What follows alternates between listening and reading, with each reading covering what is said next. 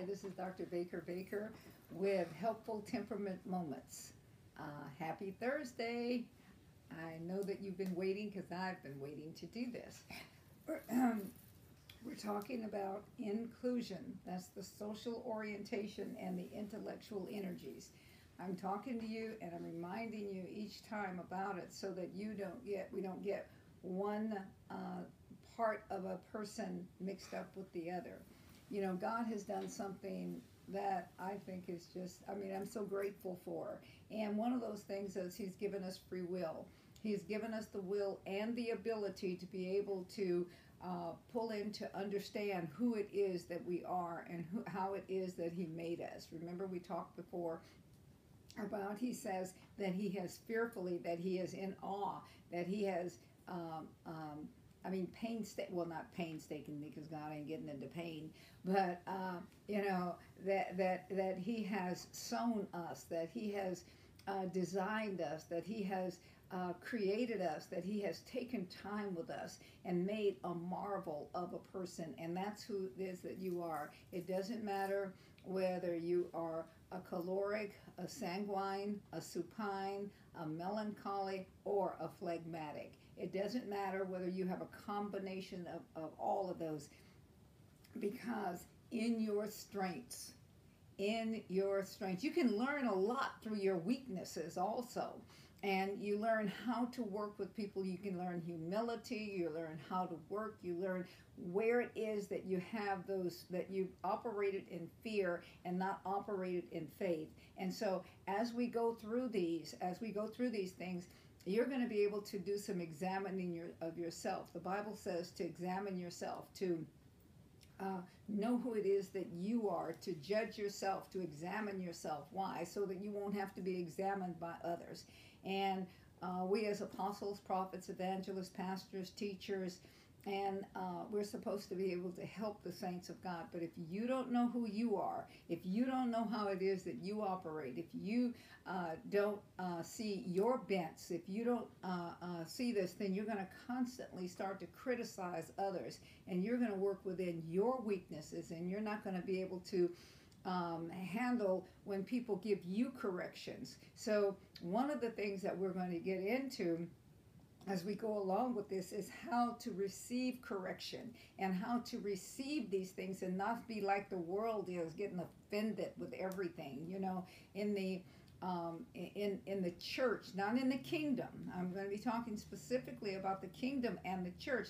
In the church, many people are offended. They get offended so easily. They run. They do all of these things. But in the kingdom of God, which is where the apostles, prophets, evangelists, pastors, and teachers truly work from, if you're a true apostle, true prophet, true evangelist, true teacher, what will happen is this: you will operate in the kingdom of God, and you will operate with God being your king. So therefore, there is no offense. You will not be able to become offended. You will not be able to do that. Why is it? Because you're in the kingdom of God. So what we're doing is to be able to help you to understand how it is that you're made, so that in your fearfully and your wonderfully being made, that you can cooperate with others. Now, this has a lot to do with children, with youths also. You know, I've tested a lot of youth. I've tested children. I've worked with all different age groups. So it doesn't matter. Chronological age has absolutely nothing to do with the ability to be able to assist other people, okay? So today we're going to talk about, in inclusion, social orientation, and intellect, we're going to talk about the melancholy compulsive. Now, the compulsive is more of a pure, this is the pure person, this is the pure temperament. This is like, I'm not going to tell you what I mean. Anyway, but in this you can talk about the melancholy compulsive in inclusion. And in this is, let me just tell you something. It's an introvert and a compulsive loner. This is a person that really does not want to be around other people because they constantly think other people are looking and judging them. They're private and very sensitive. Now, this is the sneaky people. They can be very sneaky, okay? You know, you look at them and you ask them a question, you know, did you do that? No, I don't know. Wow, you know. In their weaknesses, they can be very big liars, too. Okay, so, you know, the sanguine can be a big liar, too, and stuff. So we look at this, you know, these are the things that come from. These are in the weaknesses now. I'm not talking about the strengths, because when you start to talk about the strengths, then you find that however it was that they were in there, I mean, it's a total opposite, okay?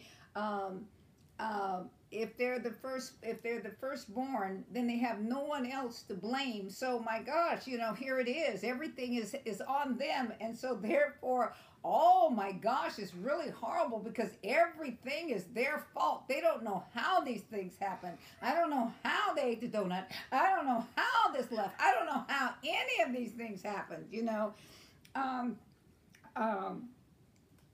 you know, they need time alone. I mean, these are the people that will get into a book, they will get into something, and they don't really care if you're around or not. I mean, it's just, you know, you're just, they're oblivious to you. Here it is. They go on and they're doing whatever it is that they need to do. They need this quiet time. They need this thing, and they're not going to move. I mean, tomorrow we're going to talk about the phlegmatic. But you sometimes people mess up. They mix the phlegmatic and the melancholy, because the phlegmatic is really slow. Okay. In social situations, when they feel comfortable, they're just, I mean, they just go on and on and on, okay? But then they get bored, then they get tired of the whole thing, and then you go look for them. And you can find them hiding in a bathroom. You can find them hiding in an office. You can find them something. And they will probably be like this. They have something in front of their face. In other words, don't bother me. Don't bother me. I'm not for this now. And then you do bother them. And what you do is you get a very cold stare. And then you ask them, what's wrong? Nothing. I mean, this is the melancholy in inclusion, okay? They're self-motivated. You cannot be motivated them by, okay, if you don't do this, you will not get this. And they figure out, well, okay, I'm going to get it anyway. You know, oh, if you do this, I'll give you this. If you do this, this will make everybody happy.